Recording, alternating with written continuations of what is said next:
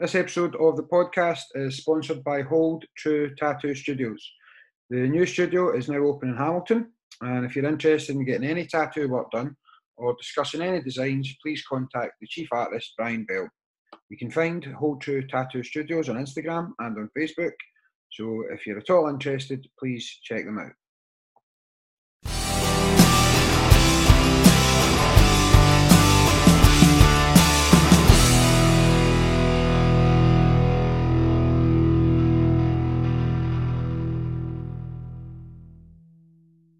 Morning, Andy. Morning, sir. How are you? I'm well. I'm well. And you? Good, good. What a beautiful morning, eh? Oh, it's fantastic. Wasn't expecting it. I thought it was going to. I thought it was going to be rainy today. There's little white balls of Yeah, frosty stuff all over the place. yeah, yeah. Uh, through the night, it was a wee bit crazy, just uh, the wind and stuff. But I think this is what was what was coming. You would have been well out of it. Absolutely. Absolutely. In my bed early. The have you got the coffee ready? Yeah. Cheers. Cheers, cheers. So, cheers to one year uh, anniversary of the show, which is uh, which is crazy. Just I think that's amazing. It, it, it's unbelievable. And you've had so many amazingly interesting people on. So over the year. including yourself, Andy, of course. Well, I don't include myself in that, no.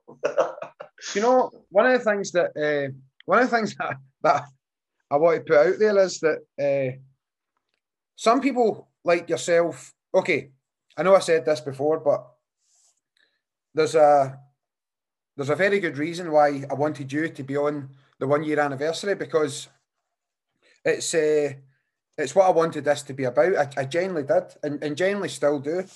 But I've asked a couple of people now to come on, and they've said no, or they've been like, I'm not coming on because you've had such and such a person on. And that's a real shame to me. Like it genuinely is.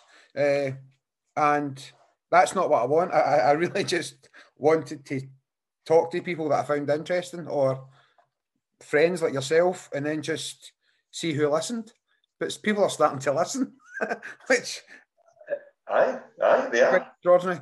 Uh, but Nothing out of an idea, out of a, a wee idea uh, that you wanted to do a podcast, which maybe, I don't know, maybe it's got roots in uh, when you were a youngster and you wanted to be a journalist or something, but possibly.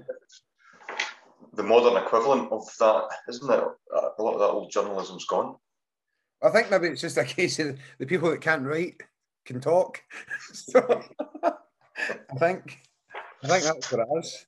Uh, I don't know, but I, I remember I've said this a couple of times in the podcast so far. Uh, I drove to I don't even know where I went to. I think it was Strathaven or something. Just somewhere within the rules anyway, the, the time. And, uh, Somewhere within five miles. yes, absolutely. Because uh, Absolutely, because I'm, I'm we're currently recording, so this will be in the show. I was uh, well within all the all the allowed boundaries. Uh, but anyway, just and you know why I done that? I done that because I didn't want to be sitting in my house or even in my garden, and I was only using my, my mobile phone, which I've got here again, and put my earphones in.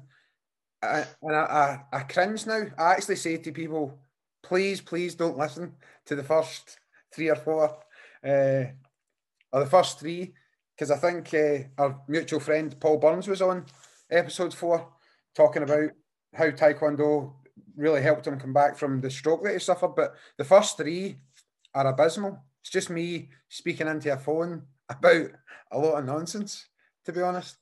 We're going full circle today. This well, we'll have this disaster today, and then and then we'll kick on again. So a couple a couple of things that I've, I've actually written down because I, uh, I don't know. People have really good patience, so they do, and people have been patient uh, with the show as well as it's got better. I, I, I hope, but uh, I don't know if their patience would be completely pushed to just you and I sitting drinking coffee for an hour. Uh, Yeah. But there is, Mhm. Okay, one one of the things that, that I do want to talk about, and do you know, I'm going to say this first. Anything that we talk about today, because I'll say this so that you're not put off like you always are, because we'll talk about things and you'll say, well, this is just my opinion and there's experts out there. I absolutely know there is. Uh, but it's my podcast and I want you on it. So anything that Andy says today is just what he does. He's not telling anybody what to do, and I'm, I'm doing this so you don't have to do this, Andy, because I know I know that's what you say all the time. Uh, right, so if you're still listening, guys, we're going to go at this stage to our one year anniversary episode. Something we were training together in the park yesterday uh, with the rest of the students for the school. And one of the wee things that popped up was we were talking about to try and train more often outside. Mm-hmm. And you, you mentioned about previously people might have been sort of embarrassed. There was a state, there was a part in the class yesterday where I was asking the adults to shout and uh, just made a sort of passing joke that, listen, guys, you're in this the a public park with your jammies on. You've already listen. We're here now. Just shout and scream and do all the stuff that we usually do in a taekwondo class. But this is something I've been thinking about recently. That this contest against the cultures that we have in this country, as opposed to Korea or China or Japan, where it would be completely normal to see children training in karate in the park or taekwondo in the park, whereas it's really normal for us to see football or or rugby or whatever. Uh, so that's we we we we're, we're, we're, I think we're we're kind of um, frightened's not the right word because we're not frightened, we're not hiding or anything like that, but but we're cautious about exposing ourselves to to, to ridicule. I think. Yep. And going, what, what are they up to? Anything out of the ordinary? It's like so wearing a pair of pink trousers yep. down the street. Like, you're not going to do that um, um, just because, well, who would want to wear a pair of pink trousers down the street? But but um, you don't want to. I'm sure I've seen you in pink trousers. Anyway, carry on. I'm old red suits, probably. Aye. the amount of times it's been washed, they're kind of pink. Um, yeah. Aye, we don't want to. We feel as if uh, people are judging us. I think. Yeah. I don't think people are. I think people are genuinely interested. Mm-hmm. You saw uh, yesterday we were out in Strathclyde Park, and it was uh, Baltic, and and we were all training hard. Um, well, the first thing is that that um, we, we we forget that you're outside because you're just training. Yeah. Anyway, you just end up getting walked into the training, and and it doesn't really what's really happening. You don't really notice yep. what's around you. Um, but the other thing, it, contradicted myself when I did notice people walking around. They were just interested and kind of looking, and and I saw a couple of parents with a wee boy or a wee girl going, "Oh, look, and pointing over to the kids' class." Yeah. You know, um, yeah. yeah. It's a funny thing that that it's just the thing about the pink trousers. I think it was Tim Ferriss I was listening to a couple of years ago, yeah. and he was talking about um, uh, stoicism, and and uh, one of the things that um, the Stoics used to do was to to uh, um, put themselves into the position of um, of their worst fears. So, for example, if you were a rich person, a wealthy person, um, maybe one of your worst fears would be to uh, to lose everything. Mm-hmm. Um, and so they would practice losing everything and live like a, a, a, a tramp or a kind of a homeless person. Um, to experience that, and quite often, generally, it's not as bad as it's not as bad as you might think. Yeah. So one of the things um, that as moderns people I think what Tim Ferriss did, he was wearing red trousers because because it's embarrassing wearing red trousers. Yeah. Um, uh, and so he'd walk about in like red trousers for a little while just to experience that kind of folk you know, and looking and and and maybe judging you. It's not really all that bad. No, I, I, I mean, we we've to to sort of just try and date this where although I've said this a couple of times already on the podcast, I think we're coming out the the other side of this pandemic now. Uh, I've said that a couple of times and people have laughed at me, as in the guests have laughed at me, and they've been right because I've been so wrong. But I think we are now coming out the end, and uh, it's April now, and the government guidelines, not restrictions, the guidelines are telling us that we can train outside now. So that's what, what Andy and I are talking about. And I mean, there must have been 70 people there again yesterday. Maybe, maybe just a wee bit less.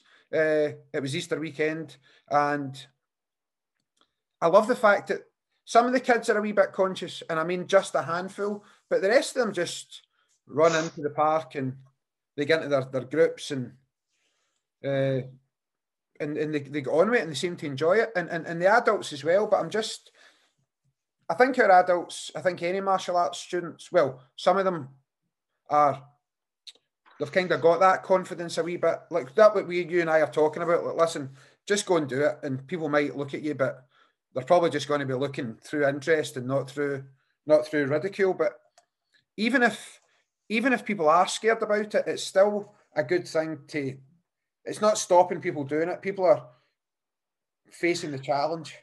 Aye, it builds resilience, doesn't it? Yeah. That that thing. I mean, if, even if you are exposing yourself to ridicule and judgment, which I mean, we weren't really because we were just doing taekwondo in the park. Yeah. But if you do, if you put yourself into uncomfortable situations, then um, one, it's never as bad as you think it's going to be, or most of the time, 99 times out of 100, it's not. And yeah. two, it, it, it, it, helps you to learn that and it just builds that wee bit of resilience. Just just build, build, build, build, build. Yeah. I quite often, uh, quite often every day, um, I uh, have a cold shower. Yep. Now I have a normal shower first, and and it kind of. It's only normal because we've got running hot water. Remember? Well, yes, I, I, I, I. but and in the wintertime, to be fair, in the wintertime, the length of my cold showers gets shorter and shorter and shorter. And sometimes it's only, oh, and then back out again. But I think I do it consciously um, on the days at work where I know I've got a tricky, I've got a tricky meeting and I don't want to do it. And I just think, oh, I don't want to speak to these people. And I could just hide, you know, I could just shut the door in my office and not do this meeting. Yeah. But you have to. And I often think, if I can do this, I mean, my whole body's screaming, like everything in my head is going, don't do it, don't do it, don't do it. And it comes up with, you know, 20, 30, 40 reasons why it's, it, it's a silly thing to do is to step into the icy cold water. Yeah. Um, and that's almost the same as like the meeting, you know, so avoid the meeting. Don't, don't, don't um, ask the Oxford, the, the, um, awkward questions. Don't you know to please the people when you're there. Don't stick to your guns, type of thing. Yeah. Um, I, I think if I can step into this icy cold shower, which is absolutely horrible, my meeting's not going to be as bad as that, and so yeah. so that's what I do, and it builds that little bit of resilience. There's a couple of wee, couple of wee bits to talk about there. The first thing is that I asked, and you were included in this, obviously. I asked my black belts at a stage last year to do a week of cold showers. Uh, and obviously, we were still teaching on Zoom at the time, and, all the wee faces were on the screen. Uh, I think half of them were totally aghast, and the other half were like, "No way am I doing this." But from the feedback, and again, I have to believe people through the feedback, the majority of people got on board with it and actually did cold shower for a full week. And even though it wasn't in their minds at all to do this before I brought it up. It was, and it was for many of the reasons that you've just spoke about. The the positive reports I got back were even just about feeling invigorated after it and just having more energy and and stuff. But here's the here is the thing. It's uh, again talking about some of the people that have been on the podcast. I still sit, and I don't I don't mind admitting to this because I think if I can admit to sort of weaknesses and things or, or fears, then it allows other people to admit to them. There's sometimes when people's, I mean, look, let's we'll talk, and, and again, it's not name dropping, but as a wee bit. But when Rob Kearney was on, Rob Kearney was on my podcast like four weeks after he was on Joe Rogan's. So I was sitting here and his name popped up in the Zoom meeting, and you're thinking, my God, this guy's actually coming on my podcast. And there's a stage there where you think, maybe my computer just broke down right then. Do you know what I'm saying? Or, or any situation. But you take a big deep breath, you let them into the meeting, and you just you go on with it.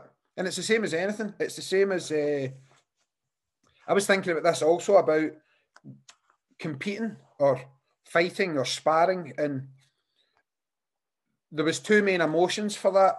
And uh, this is this is relating to the shiver. Uh, it's that moment where you're just going to step under that cold water is exactly the same feeling as the moment you're just about to step onto the mats. Yep. Uh, but that that feeling is equaled the minute you step off the mats, whether you've won the fight or you haven't.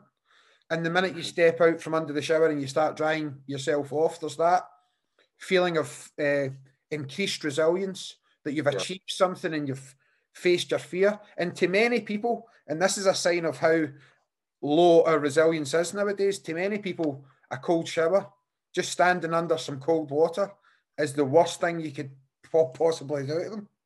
It's funny you should say that because I think it's worse than the sparring. But it's horrible. It's absolutely horrible. I don't think I've ever stepped um, um, onto the mat and started screaming. Quite often I'm screaming the full time of the cold shower.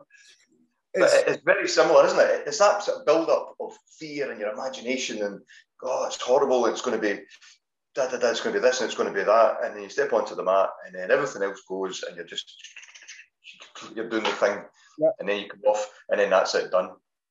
And it's a great feeling. It's a great feeling. It's very similar, isn't it? The I think that the the the experience is quite a primal one and your instincts take over. You're just trying to breathe under the shower, for example, or you're just trying to keep yourself from getting kicked in the head by some 19 stone monster. Uh, and that's uh, that's that's a primal instinct of right. I need to move. I need to keep my guard up, or I need to like get washed really quickly and get out of this shower. That's not where the learning's done, but I don't think I think the learning's done I was talking to someone else about another issue, which I, I won't mention in the podcast, but I, I'd said to this person to get through what they needed to get through, but then the, the learning is in analysing maybe five or 10 minutes after that. So let's say you're at a tournament, you've just won the fight or you've just lost the fight, but going away to a quiet corner and, and try to remember those emotions that you felt doing it that's where you can get a lot of pride in yourself and a lot of confidence that. Uh, Sorry, sir. I think I've lost connection there. That's okay. That, that's fine. Are you back? I think you're back now, buddy. Aye. aye. Yeah. Uh, so, what I was saying there was that whether you've won or if we take a tournament, for example, whether you've won or lost the fight, and you've used that sort of all those primal things during it. You're just worrying about keeping yourself safe. And it's the same as being under the shower. You're just thinking about how cold it is or feeling how cold it is. But it's really important. And this is advice I would give to anybody listening that after one of those experiences, to sit five minutes later in a quiet corner or having a coffee and investigate those what you've actually achieved by doing that. Mm-hmm. And a cold shower isn't a big deal, but it just builds a wee bit more resilience every day. And every time you have a fight, you're getting a wee bit more resilient, maybe even not physically, but mentally. But you have to still go away and analyse what you've actually done. Mm-hmm. Mm-hmm. I think. I think the moment is the the moment is is where the work's done is the stepping onto the mat. It's that point. It's that moment of choice where it all builds up to that one that, and you can either go, nah, it's okay, and walk off, or you can just step on and yeah that's the moment the work's done. And it's the same with the shower or whatever, whatever it is, whether it's a bungee jump or whether it's a, a, a, a I don't know, um, anything that you don't want to do. Yeah. The moment I, is. It's the only ever, the only thing I've ever done resembling that was the zip wire. Yeah, I yeah. See, you know, I was going to mention that because I, I, I take any opportunity to talk about this. any opportunity at all was uh, to zip wire over the River Clyde.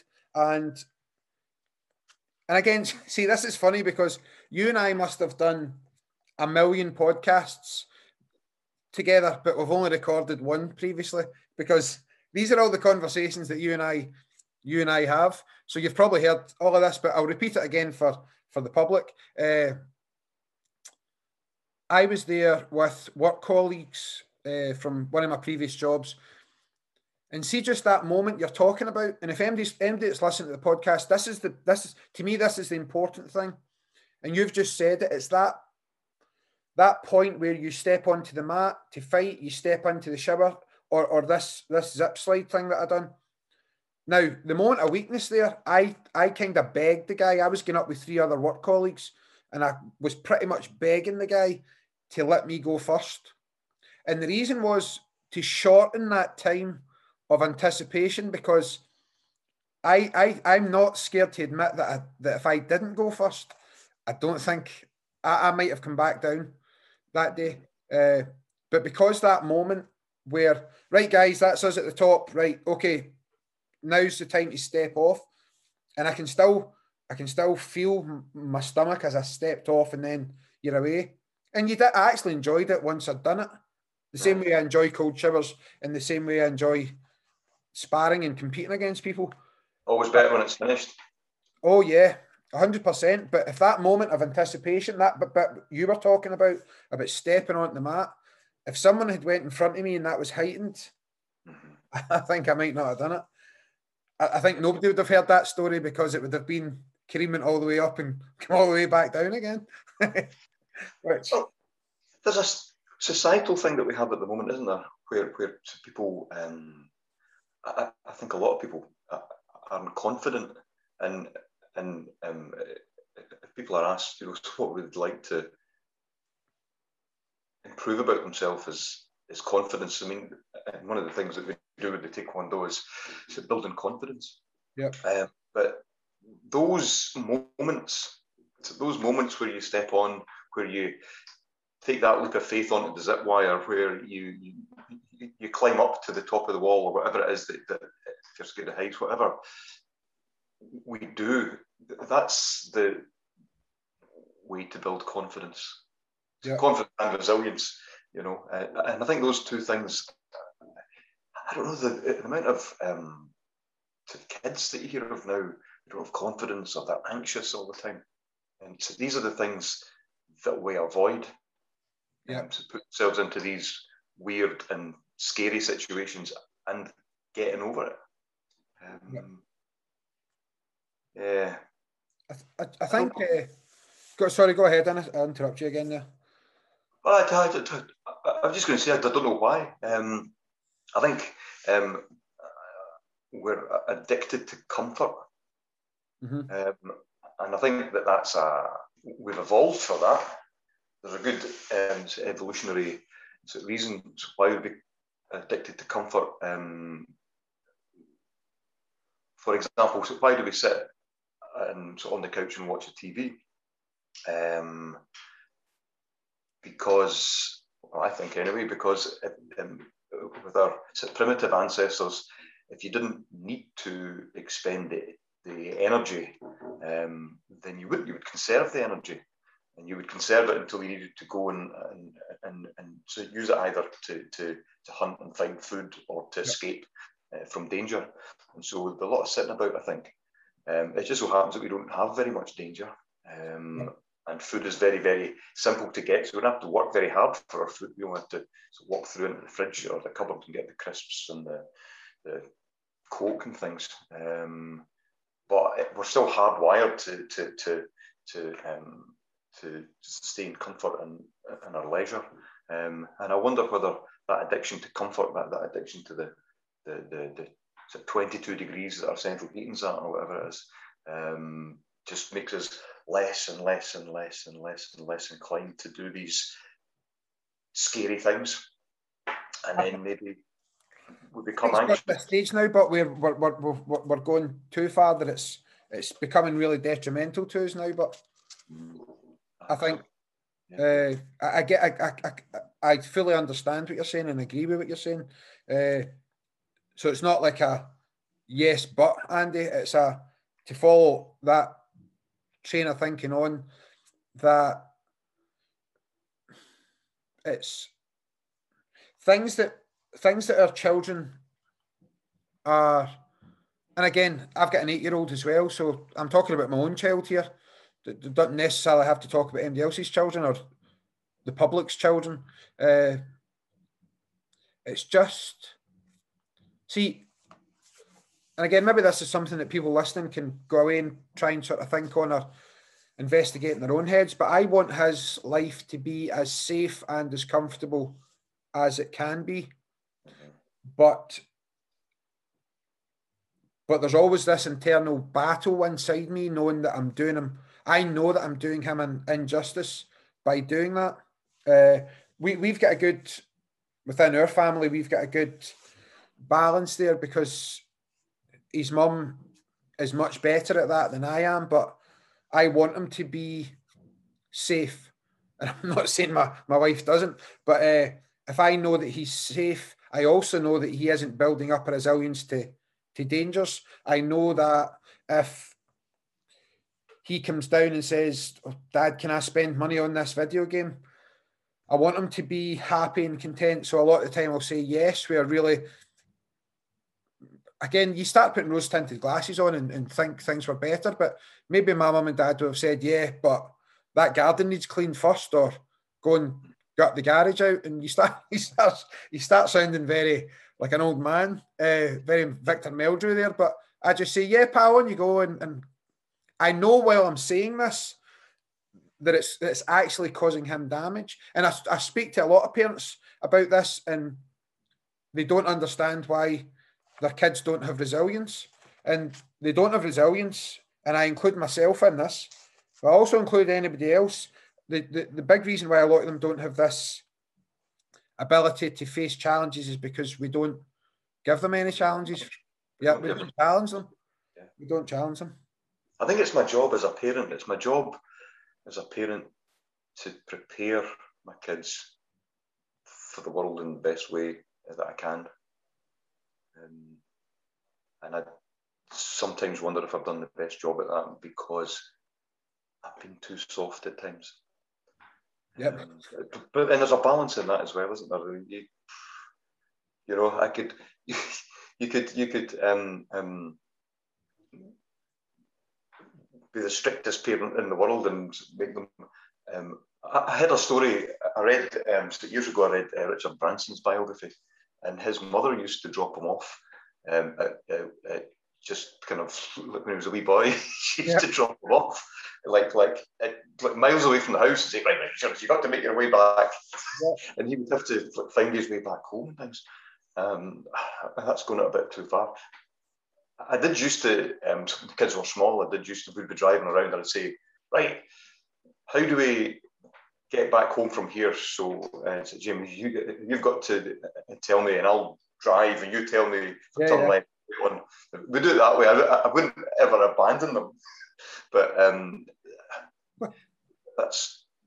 Well, you know, you know what's coming there, but it did. It didn't do Richard Branson any harm, or did it? But I don't know. I don't know. Oh. It, Richard Branson. What I was going to say about Richard Branson was that maybe he's an outlier, but so we were talking about. We're saying that we his mum left left him, let's say in the middle of London, and as a 12 year old. this story sounds so bad. And then he's got to make his, his way home. Yeah.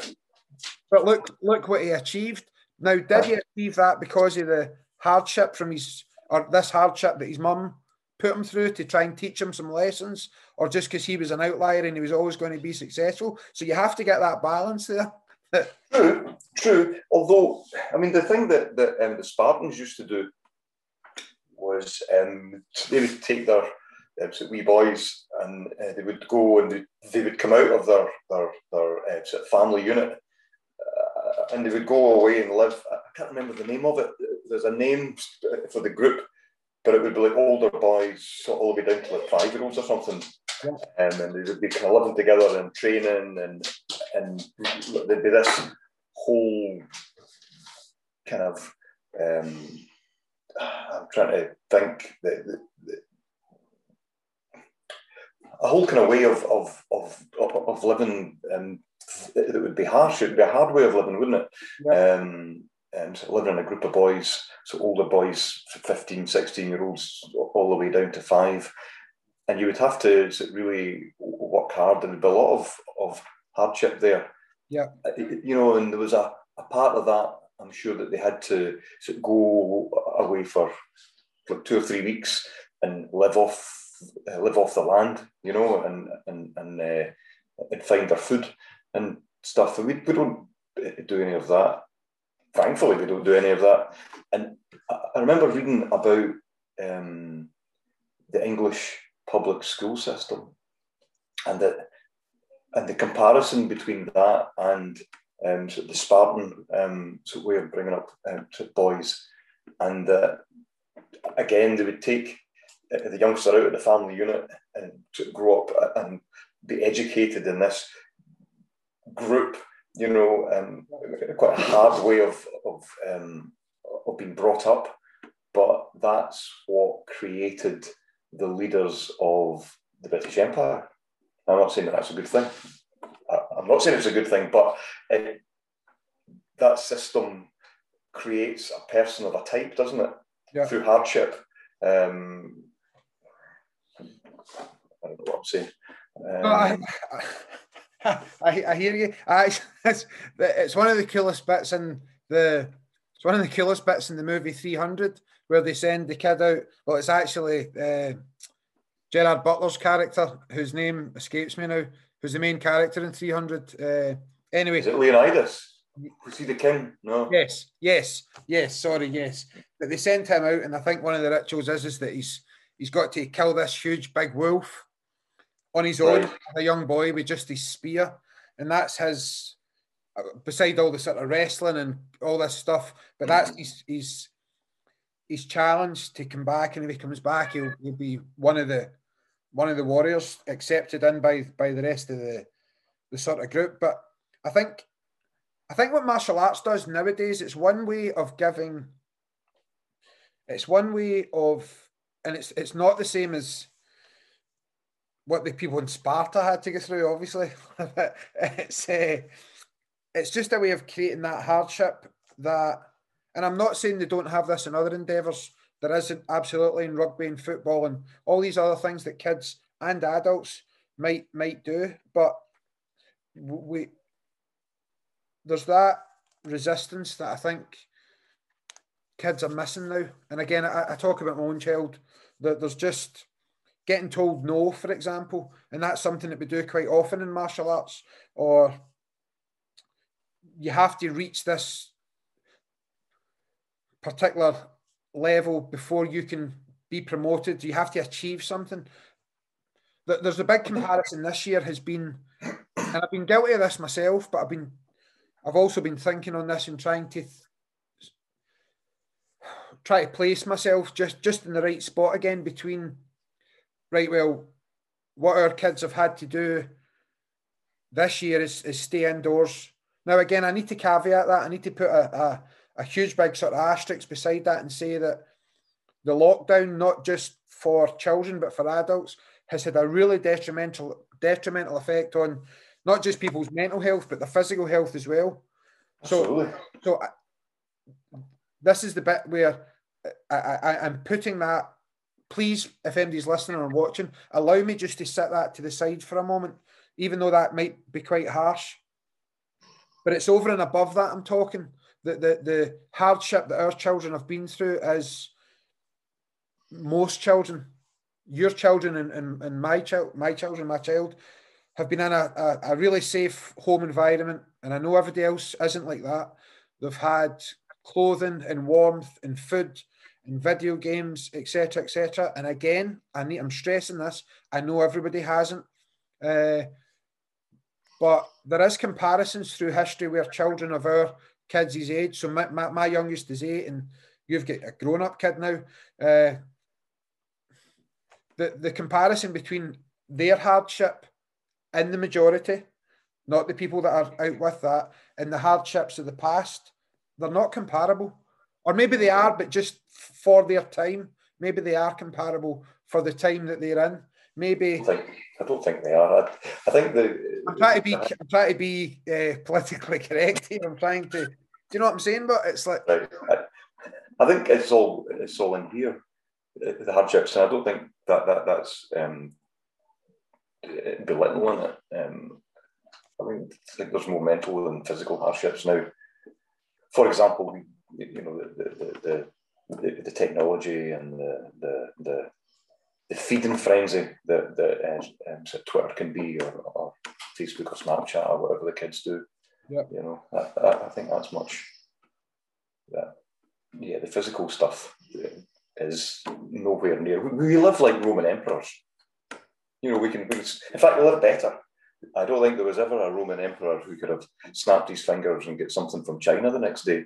It's, just wouldn't have happened, you know. But we expect it now. We yeah. absolutely expect it. Um, our, our, our, I mean, like people. Some people will agree with this hundred percent. Some people might agree to a certain degree, or, or agree to a certain degree. Uh, this this pandemic and what our kids and adults is it right or wrong for the first thing that comes to my mind is kids getting bundled onto trains and sent out to the middle of the country, not seeing their parents and living with some old auntie or whatever it was, or some family that they'd never met in their lifetime. That was the hardship that kids were going through in the sort of the, the between 39 and 45, Second World War years. Uh, uh I mean, okay, even look at when I was growing up, again, I'm starting to sound really old now, but I, I don't know. I, I think I would have sent my mum round the bend if I was in the house for a year without Sky Telly and and and PlayStations and stuff, and maybe I wouldn't have been. I, just think that the kids have, they they definitely have it better, and we lose perspective sometimes. We lose we lose that comparison between, and everybody does because I do this all the time. There's a lot in saying, right, well, people are dying of cancer right now. People have people are dying in wars. People are dying of starvation. How dare you say you're having a bad day? Well, because for me, it's a bad day. I'm not that. You can't take that away from people either. But we, I don't know. We just seem to be unable to cope nowadays as much as what we did. I think I think the martial arts. Uh, get back to the kids. The martial arts helps. It gives them um, challenges, doesn't it? Uh, and it's not necessarily all, always sparring. We give them difficult things to do, but but those difficult things to do aren't impossible.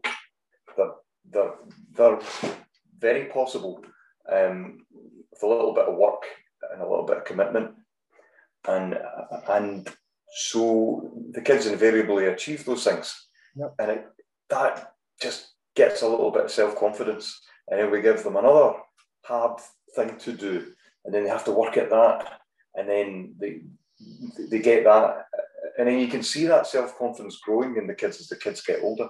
I think that's that's huge.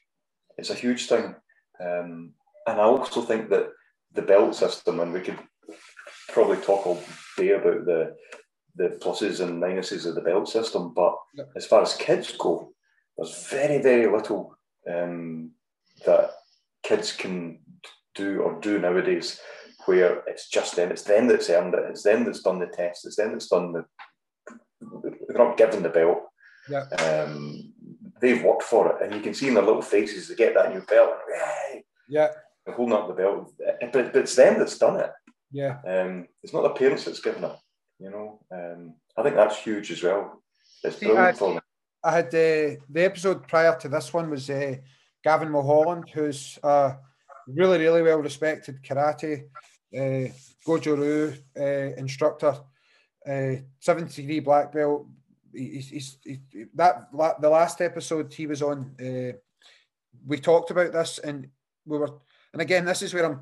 This is where the, this this sort of long form discussion we talk about is good because if you can if you contradict yourself as I might be just about to do, you can still you've got more of a chance of explaining what you're talking about. Now, having said that, the kids, uh, we were talking and he was saying that he doesn't, he's not critical of today's youth, uh, and he can't he can't be doing with people saying, "Oh, these kids nowadays." And he made a really brilliant point. He said because it's your kids that you're talking about. So it's your responsibility. So that's the first thing that I'd mention. It's like, well, ah, these these bloody kids nowadays, they're so lazy. Right, let's take a step back there. Who's made or allowed them to be lazy? It's it's us to, and we've we've talked at length about this so far on this podcast already today about being too soft on our kids and stuff. Uh, now, having said all of that, the children, I've during this pandemic, I've seen many schools doing online virtual gradings. And as far as we would push it was online virtual classes, which I think was a absolute necessity and it kept everybody going and, and that that's all been absolutely fantastic. But I wouldn't test people on on on on the screen. So our kids waited the best part, if not slightly. Well, it wasn't the best. It was just just under a year, we'll call it. Uh, we, we, we hardly get any complaints. The kids come in, they trained hard, uh, they showed up twice a week, and they still do show up twice a week on the screen and now outside. Uh, so the belts thing has really interested me because when people were before before whenever they had the option of testing sort of twice a year or, or whatever it was a big deal that it was all about the belt. And then when that necessity or that sorry, not necessity, when that opportunity was taken away, people really got on board.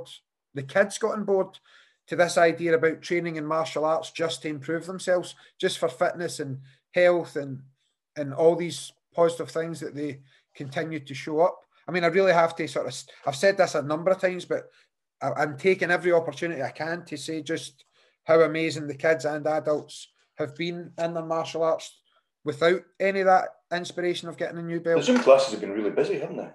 They've been packed, Andy. Yep, they've been packed. Uh, and people knew, because I said right at the beginning, people knew that they wouldn't be getting a virtual grading. Where our hands were really tied by the government's uh, regulations and stuff. We, we just couldn't hire a hall anymore and organise a grading. Uh, yeah. I, I, was really clear at the beginning that we will not be doing virtual gradings. If I'm going to grade you and, and promote you, I want you physically standing in front of me. So people knew that, but they still attended, and they should be really, really commended for doing that. Uh, yeah. That it, that it wasn't about it wasn't about the belt.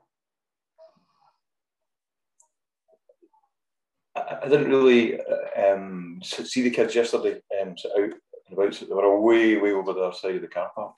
Um, what I did catch out the corner eye, you know, I think Miss Mallon had them running around and running around, and yeah. it looked as if they were having a blast, just physically out. It was almost like being out to play. Yes, yeah. Which, and they thrive. You know, they were thriving on that. Um, but, but the adults as well. The adults just being able to see people, you know, just being able to um, to interact and chat. And oh, how you doing? I haven't seen you for a, I haven't seen you for a year. You know, yeah. some people, you know, uh, um, uh, folk are just really grateful to be out, and you know, we're all with plenty of space between us and things. It's a big, big car park we were in.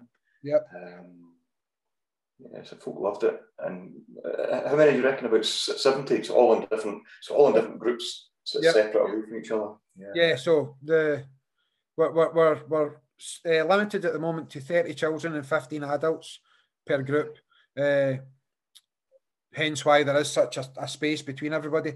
Uh, but I think even taking a group of 14 or 15 adults and just, I mean, don't get me wrong, people will, will message me after it and they'll say, like yesterday, oh, that was a brilliant class. I loved the class but there's always that bit after it that oh my god, it was so good to see Andy. It was so good to see Fiona. It was so good to see whoever it was that they're that they're, they're, they're mentioning anybody, uh, that's that that maybe move this conversation on a wee bit actually because it's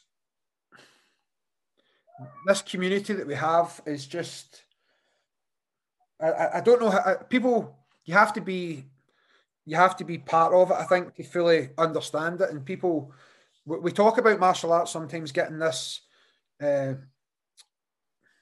it's got a reputation that's it's, it's sort of misinformed. It's just people think as i was joking yesterday it's crazy people jumping about in white pajamas uh, mm-hmm.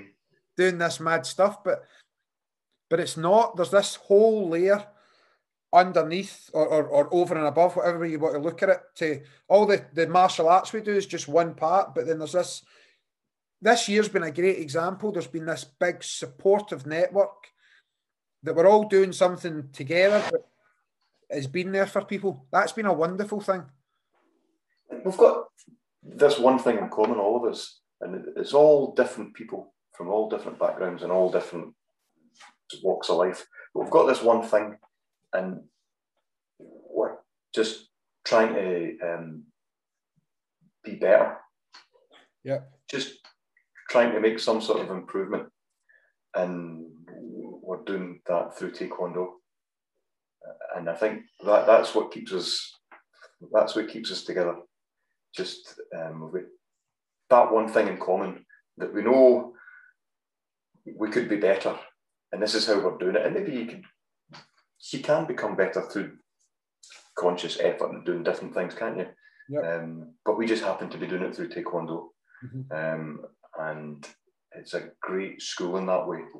Um, yeah, yeah. And then seeing people in person, that's a real human thing, isn't it?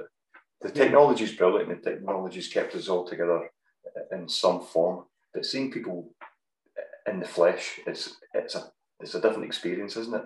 Yeah, it's a real different experience. The I think, especially for the especially for the adults, the way the regulations are at the moment is we'll get the children's class back indoors in a couple of weeks, so towards the end of April. Uh, and I know anybody listening in, in England at the moment, uh, they're a bit ahead of us uh, as far as our sort of guidelines up in Scotland are. But a couple of weeks, we'll get the children back indoors and then the following maybe three or four weeks after that, the adults, if everything goes to plan, should be allowed back indoors. But I even, think we should still we should still do the classes outside. No, absolutely. Something, there's something different about doing the classes outside as well. It, it's just that that's that's the thing, and and hopefully, I mean, it's a beautiful day today. I know it's a bit cold. Aye. Uh, to get people that that human contact is is is is what the adults need.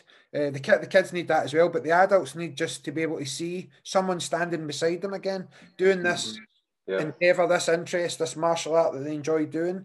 But that's priceless. I look, I, I was looking at people in class yesterday as I was teaching, and there's an energy again, even though everybody's so far apart. But there's, there is there's an energy going round about the, the wee group yeah. got just because they're feeding off everybody. It's uh, well, exactly. What's the next move here again? Who, uh, uh, who remembers this? And and and it's like to everybody helping each other, going, ah, it's this, no, it's that. It's, it, you know, and and um, again, that's one of the great things about the school is that everybody's helping each other all the time to to to improve. We're all improve. We're all trying to improve, and everybody's trying to um, to encourage each other, yeah. and which you don't get in your wee spare room in the house Zoom yeah. because you can't interact with the next screen. Indeed. There's only one screen we're interacting with. Um, yeah, yeah. I think I think being outside gives a slightly different dynamic as well. I'm just going to shut this, shut this. Uh, okay.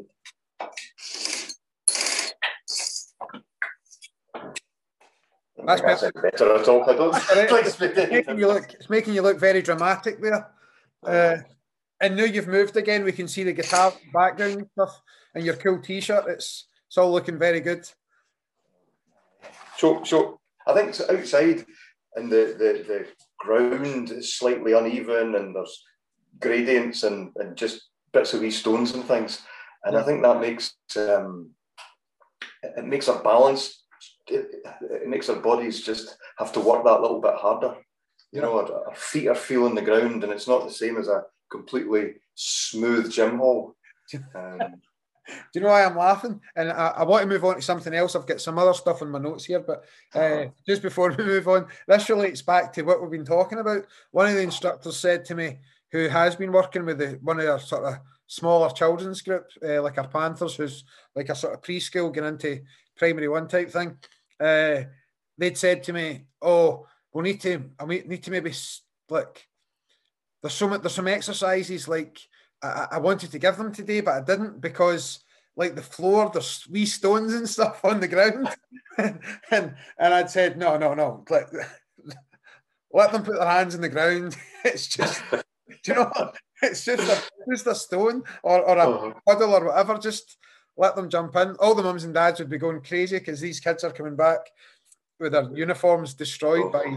all the dirt and stuff. But it's just our mentality is just different. It's like we've got a, a four year old and we need to put a yoga mat down so that they, they don't put their hands on the floor and you're like no let's let's let's just steam ahead uh, right the next thing i want to talk about is is you again and we touched on this in the first podcast you done uh, a good i don't know eight nine months ago maybe it is but what i want to talk about is uh, you coming to, and again, we did mention this in the first podcast, but I want to go a bit deeper this time. You coming to martial arts, coming to Taekwondo as what, maybe 39 or 40, and there'll be people listening that, that do. I, yeah, I've been 37. 37, right. So mm-hmm. coming to Taekwondo as a 37 year old, and when people's bodies and strength and stuff should actually be on the sort of downward spiral. You're one of the people who who reversed that.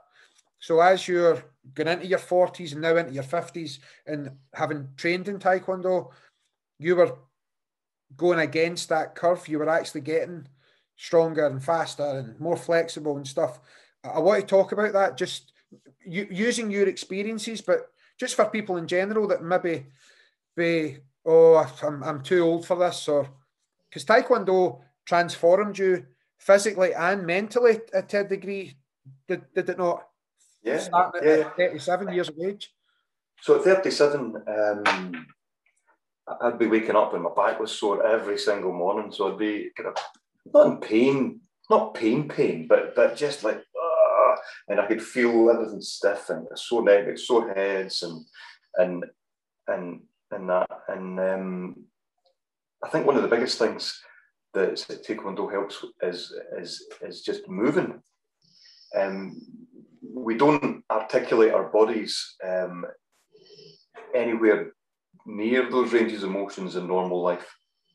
Sitting in the car, yeah, you know, uh, uh, just you know like that. Sitting, um, having our breakfast, sitting, I'm, I'm sitting here now, um, in the chair in that same position, um, sitting watching the telly through there in that same position, and we get locked in that uh, position.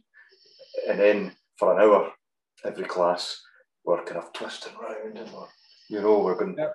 Right back or we're, we're, we're, whatever it is we're doing, we're moving our feet, we're squatting down, uh, uh, we're trying to move our hips and we're sort of kicking and things. And we just don't move our bodies in that way.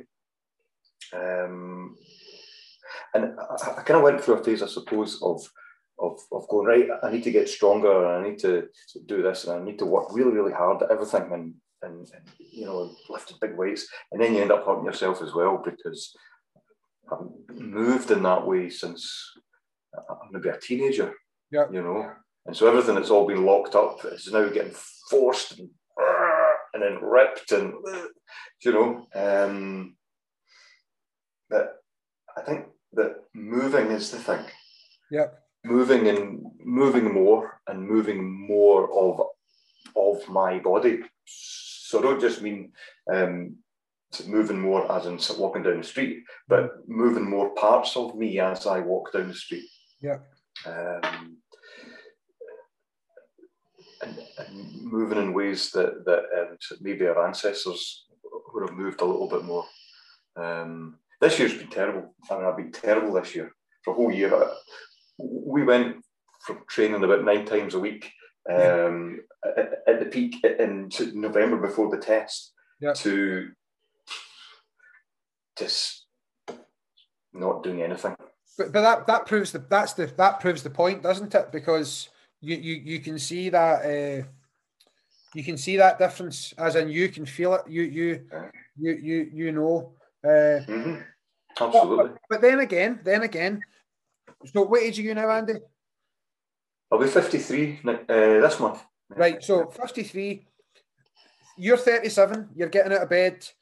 Head uh-huh. sort of banging sore, sore back, neck stiff, and then you're mm-hmm. fifty-three this month. So I'm good. Take, I don't have any of that.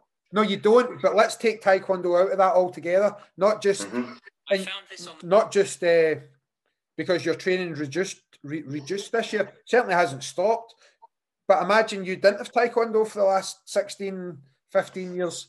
Uh, well, I, yeah, I know exactly because I was on my bike. I cycled down to training, as you know, yesterday. Yeah. And I was cycling up High Patrick Street, which, so for anyone most people won't know, but it's, it's like that. And yeah. it's one of the worst parts of the cycle home. Cycling down to the park is brilliant. I can do it in about 15 minutes. It's all downhill. It's great. The way back up, up from the river, it's it's murder. But High Patrick Street is the one that's uh, the hardest. I saw a chap who was at my primary school class at the same time, same time as myself. It's 18 months younger, the same um, age as my younger sister. Yeah. And uh, this guy could hardly move. Just all locked up and shuffling, you know, and kind of so shuffling his feet, hardly lifting his feet. And easily that could have been me. Yeah. Easily, easily. Um, but so how do you do that? How do you change from that downward spiral to a, a to upward improvement spiral? Um, moving more parts, moving more and moving more parts of ourselves. Um, so that's the thing. Yeah. Um, and being open, to being open to different ideas that might seem a little bit strange. Um, so as you know, so it's uh, one of the things I've been doing. Ah, James, I don't even know how long now. Um, so Grandmaster Darcy, every time I see him, asks me, Andy, Andy, you still sleeping on the floor? and, yeah. uh, and yes is the answer. Still sleeping on the floor. And the idea about that is is uh, is is that um, it's so uncomfortable um, that I have to keep moving, and so that I'm not locked in this um, comfy bed in the one fetal position, which, by the way, is the same position that we have when we sit down, legs tucked up. You know, it's very very similar, same driving position. Oh, legs knees up. So if you sleep like that, then um, maybe that's because um, our body spends so much time in it, and that's a natural position, that kind of uh, uh, that chair-shaped position. Yeah, of course. Something yeah. like that. Anyway, so when I'm lying on the floor, I, I, have to keep on moving, and my muscles are getting a wee massage um, off the floor every time I move. Um, so I'm not, I'm active when I'm sleeping.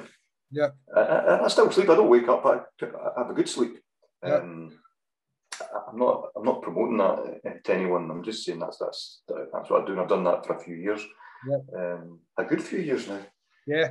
Uh, Six or seven years, I suppose. The one of the things that I know that you enjoy, I've got one, one of the students attended, uh, we had a, we have our Saturday morning class, which we can chat about as well, because we've been talking about this, about how that's changed. Keep a wee mental note. I, uh, you know, I'm going to write that down uh, so we can back to that because I want to talk about that. But our Saturday morning class is uh, a movement class. We, we, we, would, when we're inside, we're usually hitting the bags and doing partner work with, with pads and things. Uh, but on Saturday last week, we, we, we had a really hard class. So it was uh, lots of burpees, uh, lots of squats, squat jumps. We kept everybody going. This sort of conditioning uh, fitness class, eight o'clock on a Saturday morning. Kept everybody going for the best part of 45 to 50 minutes lots of punching, just lots of rounds. One of the students had their uh, sort of smartwatch on, and they calculated a, a certain amount of calories, really beasting themselves in this class. And then they attended the Sat the Sunday class, which was patterns in the park that you were you were teaching actually just just by coincidence. And they also had their fitness watch on. Now they then sent me the two pictures. So they sent me their calorie and heartbeat and burn from doing the, the fitness class on the Saturday. And they'd actually burned more calories on the Sunday doing their traditional patterns and forms. Wow. Now, the Sunday class uh, lasted one minute shorter than what the Saturday class did.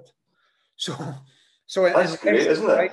It's amazing. Uh, so, in one minute less doing patterns, they got, and I know there's lots of metrics there, but let's say calorie burn just for the one main benefit they got, they burned, and it was about between 90 and 100. I've got the stuff here on my phone. I'm not going to look it up, but between 90 and 100 calories more, I'm sure it was doing patterns for an hour than doing all the mm. stuff for an hour. Uh, yeah, well, that's what we say about the patterns, isn't it? I, I didn't realise that, that, um, that, it's good to see that, isn't it? But you know, the, yeah, that, that's the reason why I mention it is because uh, I know, like me, you've got a real enjoyment of the patterns. Uh, mm-hmm. Here's the here's the statistics here. I've got them. I've got them on my phone. So the Saturday morning class was 58 minutes, and they burned uh, 496 calories doing the burpees and, and that.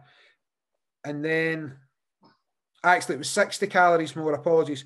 But the Sunday was 57 minutes and they burned 554 calories doing patterns for an hour.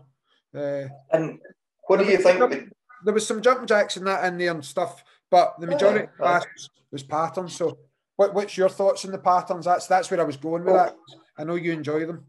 I do. I do. I just wonder um, as well in doing the patterns. What was what is the the the um, the chance of getting injured so doing your patterns compared to the chances of, it, of yourself getting injured uh, doing a lot of burpees if you're not used to them? You know, so I think burpees are really they're quite a technical um, exercise to do properly, and it's, it's high impact, isn't it? Uh, and if you're kind of like to, not used to do them, or you're you're you're kind of like a, a, a maybe out of shape a little bit, uh, there's a good chance you get injured doing burpees. I think. This um, this particular student is uh, is very much into uh, keeping himself and the fam- his family fit, and the the the the, the tone of the messages after that was was of slight surprise. Now that that's the point, because uh, what people forget is that if you're let's say you're maintaining, if you go back to the very first Taekwondo pattern of Chon-Ji, right? So some forward stances, some back stances, L stances, very basic blocks and punching. But there's a lot of time there where, let's say in a forward stance, the glutes are activated, the quadricep on the front leg's activated to maintain that bend. The back leg, the quadricep, the calf muscle, the Achilles is all activated to keep you in that stance.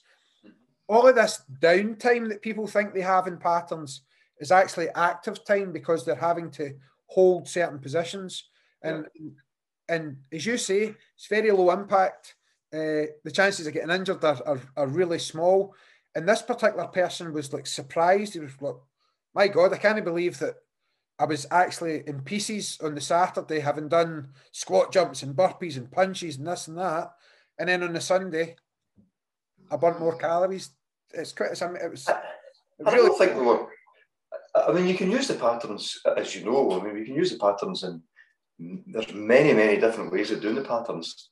And so one of the ways, uh, just to take it out of there, is is is um, um, as a um, aerobic exercise, doing you know start at Chon-Ji, jung, jung, jung, jung, jung, jung, so one after the other, and you're blown. You know, you, you could be you, you could you, uh, what am I saying? You can burn more calories if, if burning calories was the aim. And I'm not saying that that is the aim of doing patterns, uh, but but if that was the aim, if that's what you wanted to do, you know, we could have done patterns and and, and probably burn even more calories just by doing some more and more patterns, couldn't we? Yeah. Um, um, it, uh, that was one of the things that I would try and do when I was trying to um, um, so training for the test and to get my stamina up would be see if I could run through all of my patterns um, so without a break, you know, and blown like a buffalo, you know, um, hard, hard, hard to do. Um, the patterns, there's so much in them, isn't there? Yeah. There's so much in them as I say, you could do your patterns like that as a purely aerobic thing, and, and you'd be gasping in your heart. You get your heart rate up and you're feeling good. Or you could do the absolute opposite, couldn't you? Do them slowly, you know, almost like an isometric type exercise. Yeah. Really, oh, Master Darcy does that with us sometimes, doesn't he? We're doing patterns like that, and it's oh, there's tension all the time. Yeah. That's the other extreme. But again, there's different there's, which there's, there's so the, much the technical yeah. bits of keeping balance and the proprioception, just all the muscles all working together, and so doing a technique can get a kick out and stuff. in your brain, I wonder how much. Now, there's a thought. I wonder how many calories um, were burnt by the brain because you're thinking, you're desperately trying to remember what's next, or how do I do that? You know, um, whereas your brain's not necessarily working as much um, throwing out some punches and some doing some burpees. Yeah, it's. Uh, what do you personally enjoy about the patterns? What do you get get out of going into the garden and, and doing your patterns? Or well, going into the garden and doing them is one thing because again, um, I love doing them outside. Um, and before I'd be quite embarrassed about that. I remember maybe maybe the first, I think maybe the first time that I did the patterns outside would have been when we went to Jersey. Yeah. Um, and that was just before my first black belt testing. Yep. Year fifth. Um, I'll get up early. Um, I get up early anyway, but I get up early and go down onto the beach and do the patterns on the beach. And the reason to do them outside because there wasn't enough space to do them inside at the hotel. Um, and the other one was get up early because there's not that many people around to see me. Um, so doing my patterns. Um, because again, just going back to the very beginning of the conversation, you're thinking that people are going to judge you, and yep. maybe they are, maybe they aren't. But I think that was the first. Kind of, are, Andy. oh, sorry. Oh, you can. That's fine. That's fine. You can swear. I remember thinking um, on the beach, I was surprised. Um, I shouldn't have been surprised, but I was surprised at the gradient of the beach yeah. and, and, and trying to do a kick behind me, mm. um, so a side kick behind me, yeah. which is really uphill. But uh, um, so the side kick's coming out of my hip. Um, and, and really, really struggling with balance, and like my ankles are moving, and uh, uh, trying to get the balance, and it, it, it's hard. Um, and then in the sand, the sand gives it a slightly that soft. Um, it gives it, I wouldn't necessarily do. it. And then what that does is, is um, we don't move our bodies in these ranges of motion, then it becomes um, more and more difficult to do so. And over time, incrementally, as we build up these layers of fascia um, that they kind of that, that kind of bind our muscles onto the bones. Yeah, that, that, that's what they're for. But as well as that, over time when we get old, we, it makes us stiff and uh, and immobile. Yeah. But the patterns, you know, we we, we boom, it, we're moving. I mean, you don't do that at, at school. You don't do that at work unless you're a, a window cleaner or something. But yeah, even, yeah. even then you don't. So there's all these ranges of movement, um, standing on one leg. When do you stand on one leg in real life? Yeah. Never, never, never. Never at all. And these are the things that keep us young, I think. See, that's that, that, that's something we talk about, and just to jump in there, like people's let me be the devil's advocate there. And well, why would you want to stand on one leg? Well, because as you get older and your strength goes and you have to stand in one leg to walk up the stairs and you fall and you break a hip, that's when you should have been practicing to stand on one leg or yeah. do any of like standing up off the floor with. See, this is. I've been involved in a number of conversations over the last couple of weeks about patterns and patterns applications and what I think we should be getting from the patterns and what I think we don't get from the patterns. Uh, but just that overall, I think what you're saying there, uh, correct me if I'm wrong, is it's just that overall working, strengthening and improving of the body.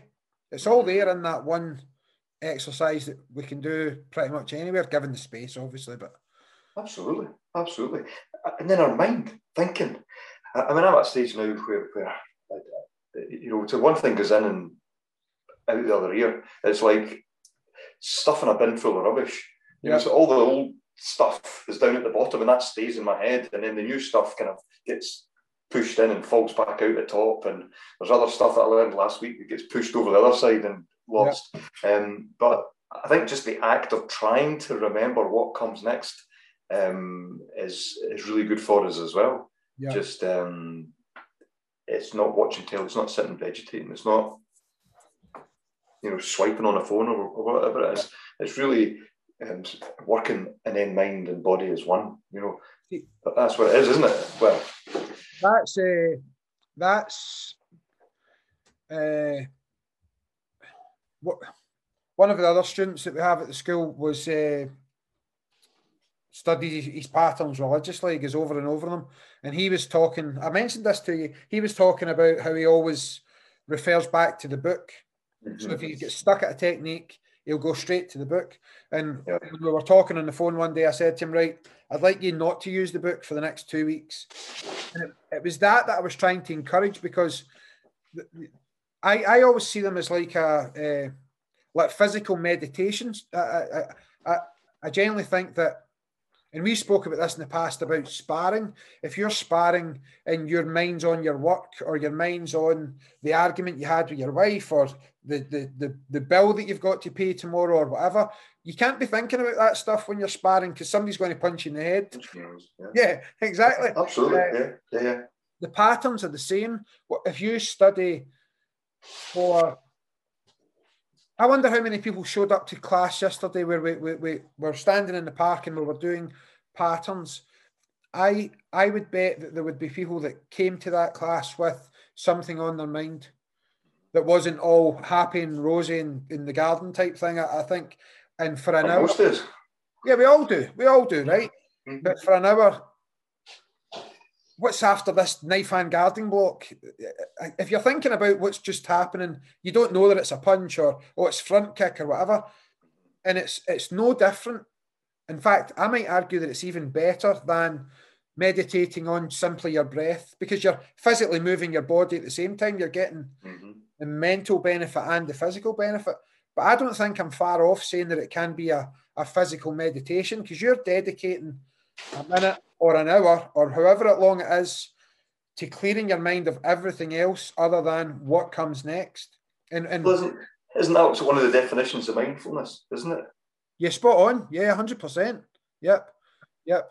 We, we we practice we practice mindfulness or meditation on the breath as a it, it's it's it's like a training tool, and what we talk about that in patterns a lot as well. It's we're we're we're, we're only doing something to get our body better at something else. And the reason why we focus on the breath in and out is because it gives you something to focus on. Obviously, the breathing's really good for our body, especially into the, the, the sort of that belly breathing and all of that. But really, the breath in and out and focusing on that is a good way of not thinking about all the stuff that you shouldn't be thinking about that's causing you worry or distress. So if you're breathing in and breathing out, you're only thinking about that. The patterns are exactly the same patterns are what's after this move, what's coming next, are my feet in the right position? What's it's it's a brilliant thing. It's a and it's not beasting yourself all the time, as in the way that's damaging your body. Mm-hmm. Uh, burpees are a great example. You said that like everybody's mad on burpees, and if, if you're not at a certain fitness level, they can they can cause a lot of damage. They, you're, they're high impact, and people just throw them in there. I've, I've done it myself. I mean, I've done it on Saturday. We, we started with the burpees. Uh, yeah, they're, they're not everybody's friend. They, they really they really aren't. But there's, I suppose, I mean, even with the burpee, there's, there's that's quite an explosive, impactful um, to exercise. But for for maybe people who are just starting, maybe even just the act of getting down onto the ground and standing back up again. Yep. And go back and lying on the ground and stand back up again. You do that in class with um, um, some new starts, and again the faces will be red and they'll be sweating, and just just the act of getting up off the floor. Yep. Yep. That tells a story of where we are. What? It, the, the, just the act of getting up off the floor is difficult for most of us. It's, it's bad, isn't it?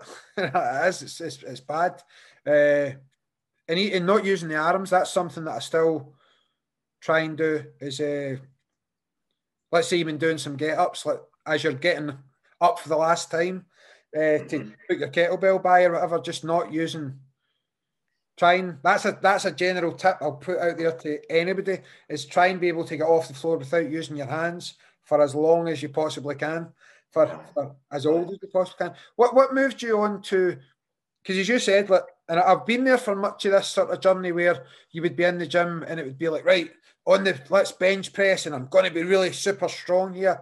Uh, and then obviously you, you end up getting injured. So you moved on to doing a lot of kettlebell work as well. What benefit did you get from using the kettles over the more traditional ah, strongman? I'm going to push this bar type exercise. Well, I've injured myself using kettlebells as well. Well, I've, I've, I've, injured myself walking down the street, but by going yeah. too heavy too early before I'm ready for it. That's the point I'm trying to get so, to. So, yeah. So, yeah. The big thing for me there was um, understanding that I couldn't squat, understanding that um, the, the the way I was squatting, whether it was with a kettlebell or a barbell or dumbbells or even I was rubbish. And my technique was rubbish. And to build weight on rubbish technique was just injuring me. And and there's a thing in here as a man um, um, ah, I'm going to get more weight, put more weight on, and and and, and get more more weight, and then you're just more weight is just bending my back in the wrong way even more and making it worse. Yeah. So I think one of the biggest things was was understanding that I couldn't squat, and then realizing that um, I had a long way to go to get to the point where my hips moved in a way that wasn't going to injure me. Um, and and being oh, and then being that's um, okay. um, just so learning how to squat and learning to get my hips to move uh, in a way, you know, so body squats, uh, body squats against the wall, you know, to make sure I wasn't just bending forward. And that's been a 10 year process or more. And I'm still not happy with it. And it'll probably never be, like my squat will probably never be in a place where I'm truly happy because I lost that when I was four, you know? It's, uh, again, this is something we, we talk about a lot. Like my own wee guy, he he's doing this thing at the moment where he's going into a perfect squat and then putting the palms of his hands on the floor under him. Mm-hmm. Uh, and and it's not something you learn, it's something you lose because we've said this as well that if you want to learn how to squat, watch a two year old pick something off the floor. Our, our, our bodies, uh, I nearly said our bodies by design there. And you, you chinned me about that last time. we'll, have a, we'll have a discussion about that one. Our, our bodies have evolved uh, in such a manner that uh, in such a manner that they work properly and safely. Mm-hmm. Hence why a kid, when they pick up something off the floor, they squat down, their back's lovely and straight, everything's tucked exactly where it should be, and they just pick something up. And then we lose that. That that that's what happens. Now, what you have, which I can say with confidence that the majority of people don't, and I'm taking that. Uh, I'm taking that statement from experience of having worked with so many adult students over the years as uh, patience, because you I mean, Andy, listen, you're in good shape. You, you're you're in exceptional shape.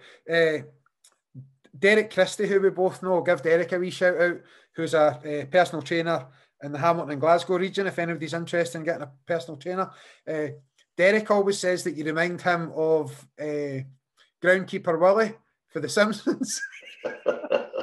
so, like, if maybe if we've been at summer camp or whatever, and, and Derek's been there, uh, I think obviously everybody can see the moustache and the beard, but when you take your top off, like you're ripped. So I mean, yeah, the six packs there and stuff. Maybe not now, but uh, give yourself a couple of months. I'm only Homer at the moment after this year, but, but listen, I'll take that. um, yeah, so he always says that you remind him of that uh, groundkeeper Willie for the Simpsons. Now, that to me says that the proofs in the pudding, or the proofs in not having so many puddings, but the proofs there. Uh, but you've achieved that through patience, and this is this is where I think people go wrong. If you let's say you did have a, a goal of squatting a 24 kilogram kettlebell 10 times, just take that out for the top of my head. What I would do, because I'm stupid and maybe uh, not maybe a wee bit more immature than you are, I would be like using that brute force. Oh, I'm going to do this, Ron. And I halfway through, I feel that my back's ripping and uh, my knees dodgy and stuff. Whereas what I think you would do is is that you would go back, get a book on squatting with your own body weight. You would make sure that everything was in place first. And as I say, the proof's there because you've achieved and your health is and you look the way you are because you've done that. And then you start gradually building. But see, as you're gradually building through all of these stages where you're not destroying yourself, improvements getting made at every single step. You're maybe getting more muscular, your bone density is getting stronger, etc., etc., without just jumping in. I think one of the mistakes we make is is is um, um, moving too quickly. Um, and and uh, putting on more weight and putting on more weight. And I, uh, so I'm no, I'm no bodybuilder, and I'm no, I'm, I'm no strength coach or nothing like that. Yeah, not at all. Wouldn't pretend to be, but um, I think that that um, we we we we tried to move too fast, and our muscles can get stronger, but we kind of leave our ligaments behind, and our ligaments take much much longer both to get stronger and to repair. You do damage the ligaments, then you know we can be out for a long, long time. And me now, if, if I hurt myself, um, I you know it took me I, I sort of hurt myself last uh, about a year ago. Yep, yep. Last March it was, and it took me about nine to ten months to get in to get you know repaired again. So I'm kind of um, uh, resigned to the fact that um, I don't have that many more injuries that I can yeah. repair from, if you know what I mean. Yeah. You know, so yep. I, I need to be careful. And I, am interested. I don't want to be um, in my 60s or 70s and in pain all the time. A grumpy old man. You know, you're a typical grumpy old man. And why do you get grumpy old men? Um, well, it's a life. I suppose life happens, but part of that is if you're in pain all the time, if you're in chronic pain, you get grumpy, grumpy and depressed. I don't want that. I, I, want to be able to move. I want to be able to move my body in, in, in space and time and and and, and um, not be in pain. Yeah. Um, that's my aim. So that, I'm not really aiming to um, squat, you know, you know, sort of, sort of 100 kilos or anything like that. Yeah, yeah. I don't want to do that anymore. I did maybe when I was younger. Um, I did want to do that, not do it, obviously, but um, that's why I wanted to. That's why I spoke about this in the first podcast we done together, and on this one because I put a lot of importance on it, and I put a lot of importance in the fact that people can do stuff that they don't think they can do.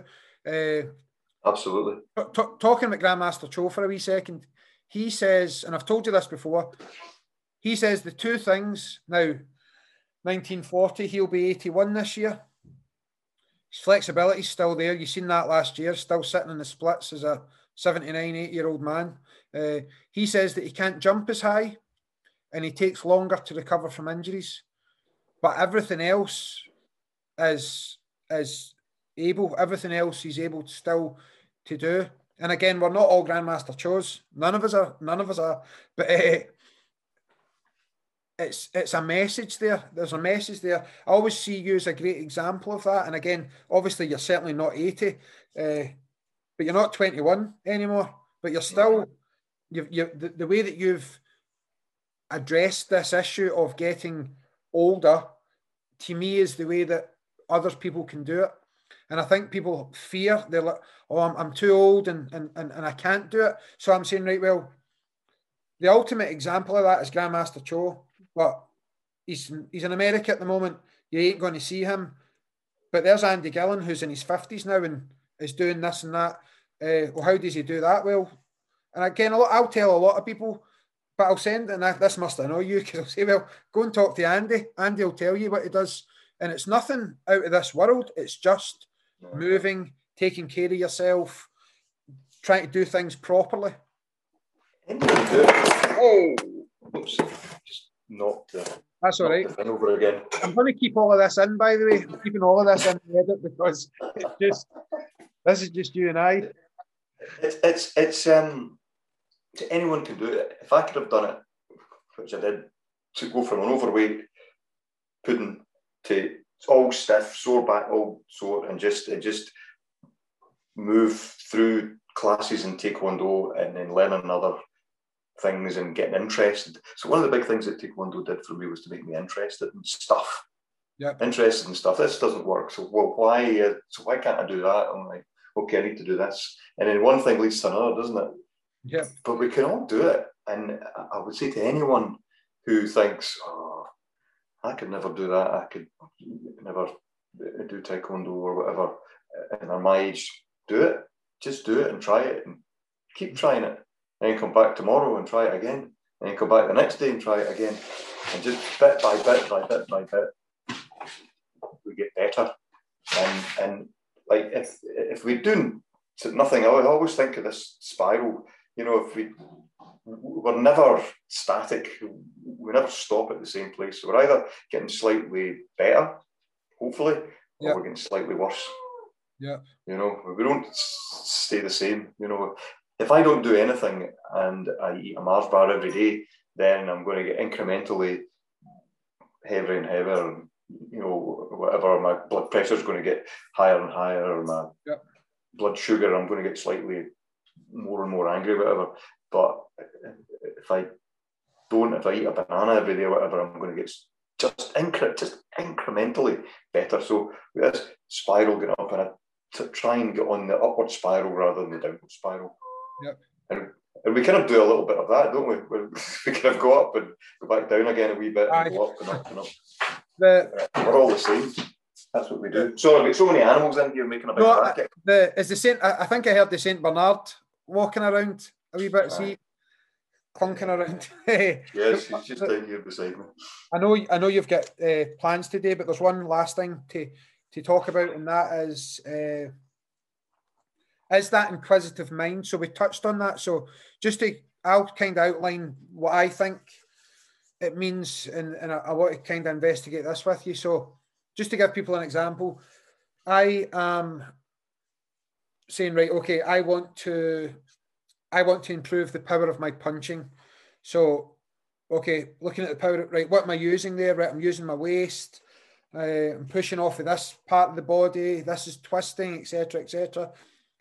Then what the study of martial arts does is, and you, you were just talking about that there, but you then have to take a step back and think, right, what muscles am I actually using? So that's your a layer back. So you have to go and find that out. And how do you improve those muscles? So you have to go another step back or forward, depending where you look at it, and you're investigating, right, what exercises do I need to do to, to, to, to get to that stage. A lot of people will say to me, like, right, uh, I really want to have a really good jumping side kick, for example. So, okay, first of all, can you do a side kick? Yep, it's pretty good. Can you jump? No, I can't jump. Right, well, if you can't jump right now, if you haven't practiced that, the chances of you doing a jumping side kick are slim to none. Mm-hmm. I wish more people would take that time, but to go back and, and do this this layer of training behind that. Okay, right. How do I get better at jumping? Right. Let's look at uh, engaging the leg muscles. So I work on some squatting, maybe some squat jumps and that plyometric burst from that exercise. You've always seemed to be good at that, or you've got better at that. You've you've investigated how to make improvements and then went away and worked on them. And then ultimately seen, I mean, your kicking height, for example, we kind of spent a bit of time where we're saying, right, well, Andy, I think we could try this and try that because your kicking wasn't where you wanted it to be. Mm-hmm. It's now a foot and a half higher. That didn't come just from working on your kicking.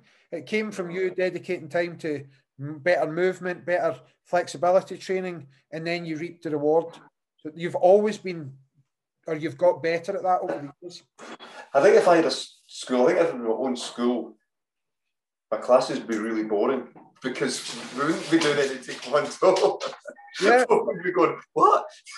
It, it, it, wouldn't be like a taekwondo school because I would, like, we'd be practicing standing, you know, and we'd just standing and and working out well. So where's your weight? Where's your centre of um, your centre of mass.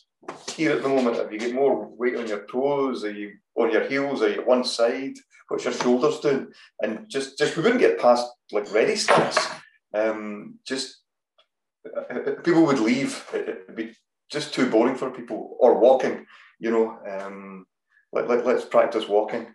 And what does that actually mean? Um, what is walking? Um, that was the dog there. oh, and the cat. I get lost in these kind of um, things. Uh, um, I'm actually thinking of taking a course in walking because I think that, that um, walking technique's so bad. Um, I'd like to learn more about it. And the more I, I, I learn about walking, the more I, I find out how complicated it is and, and how I'm doing it all wrong. Um, but just finding stuff out, you know, um, like like I don't know. I'm not even speaking English now. Um, walking, it can be when you look at the different people. So once you start thinking about walking, looking at different people walking in the street, for example, yeah. uh, uh, and it's like falling over and stopping yourself when you're jarring your knees and things. Or some people kind of go from side to side, side to side to side. And as we get older, um, um, so these things get more and more exaggerated. And our, our posture, I think t- Taekwondo, um, so posture is very important at Taekwondo as well. Yep. And you can really see uh, if someone does the pattern, if they've got nice posture, then the patterns look so much better. Um, and and and so why would that be? So why would the posture matter? It matters because the structure of our body is is has evolved um, to be in a certain way, um, to hang in a certain way, is supported in a certain way, and if we we we um, the way we live our lives. So, for example, um, if I am um, looking at my phone all the time, and then so my my posture would be tuck my legs. My posture is going to be like that. Um, or if I'm looking at my screen, my posture's like that. Maybe you know if I'm sitting looking at my screen, I get my chin out. Now, so those so both those positions are positions of weakness. Yeah. And you can test those. Um, so you can test those. We maybe when we get back to a, class where we can actually be in contact with people, we can try that. So yep. testing people um, in these positions, so in these kind of um, positions that we see people walking about in every single day in life. Um, but they are positions of weakness. I find it um, when I'm on my bike, uh, I'm going to change my bike, I think, to more upright ones. So I kind of sit chin tucked a little bit. Yeah. That's what we say when we're boxing, chin. So, yeah. so why would you do that? Well, do that because that's the way our head's naturally supposed to be. If we have our head sticking out like that, and which is the position that I'm on my bike, cycling, it's a real bad position of weakness. Um, so Kelly Starrett talks to that. He's got a lot of stuff about posture and uh, that book's it's up some of these uh, videos. Um, but for sparring, if I'm nat- my natural um, thing, if I spend like 10 hours a day working at work yeah. on my computer like that, reaching out my chin in this position of weakness, my everyday stance is going to be that. And my sparring, um, if I train once a week, but I if I train once a week in class for an hour, um, and I spend ten hours a day at work like that. Yeah. Now, somebody telling me, it's Andy, stick your chin in when you're sparring. I'll go, all right, okay. you know, you do you do see it in people, don't you? You do see it. We were talking about this about people that walk like this, and I'm mm-hmm. kind of uh, sort of waving my hands for anyone that's listening because uh, we always forget that people listen to the podcast as well. So if my hands are waving in front of my tummy and my chest, uh, it's just because we we I know exactly what you're saying there. We, our our existence nowadays has put us into these positions that see I'd never actually well I haven't thought about that recently about them being posturally weak and they are they, they, they absolutely your center of gravity and everything's all off you're putting so much strain in your body trying to hold certain positions. But uh, I I done this. I don't know if it was on your last podcast. We talked about this as well, but I, I done a lot of one to ones last summer when we were allowed, and I would have people just walk forwards and turn around and back just to check the direction of their feet and stuff. And as we know, that all leads back up to your, your hip alignment, etc., etc. And most people either had one foot pointing out, some people had two feet pointing out. Mm-hmm. Uh, yep. And going up the stairs is a great way of experimenting with that as well because you see one foot straight. And again, for anybody listening, I'm trying to demonstrate with my hands, the other foot sort of flopping out to the side. And yep.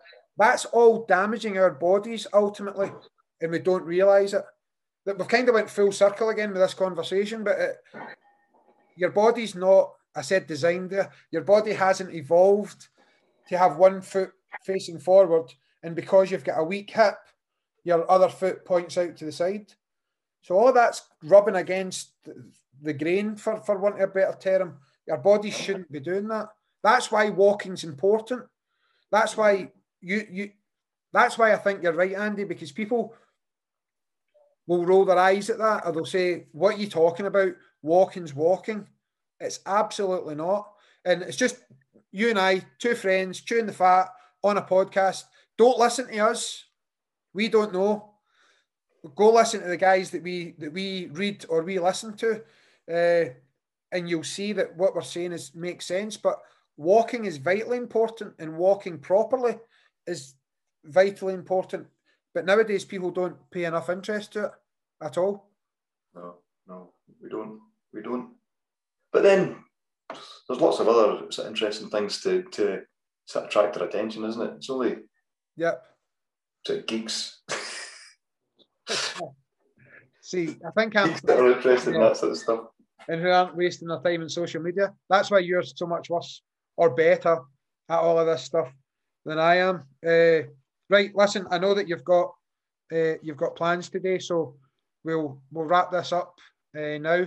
Uh, thank you, Andy. As I say, from a personal point of view, you have been and remain one of my sort of most loyal students and have obviously then grown into being one of my closest friends. So the podcast has became quite important to me. I'm really enjoying doing it. So for our year anniversary, as I say, it's not because some world champion cancelled on me. I generally.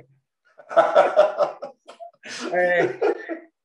it was. Uh, it was. It was. It, I wanted you on for, for that. Thank you, sir. So, Thank you. It's, it's been good fun, and it's amazing that it's a year. It's, it's been such a great success. You've had so many interesting people on it. So many um, fantastic, fantastic people. Really interesting people. Interesting discussions. Um, and so hopefully, um, some of the people who have who, who've said before, no, I can't come on, I can't come on, could see me just talking nonsense and say, well, I can do better at him at least. So if, if you're one of those people and you know who you are, get in contact. We'll take Andy on this show. right. Okay, Andy, have a brilliant day. Uh, and I'll see you soon. Thank you. All right. Take care. Take care. Thanks, Andy.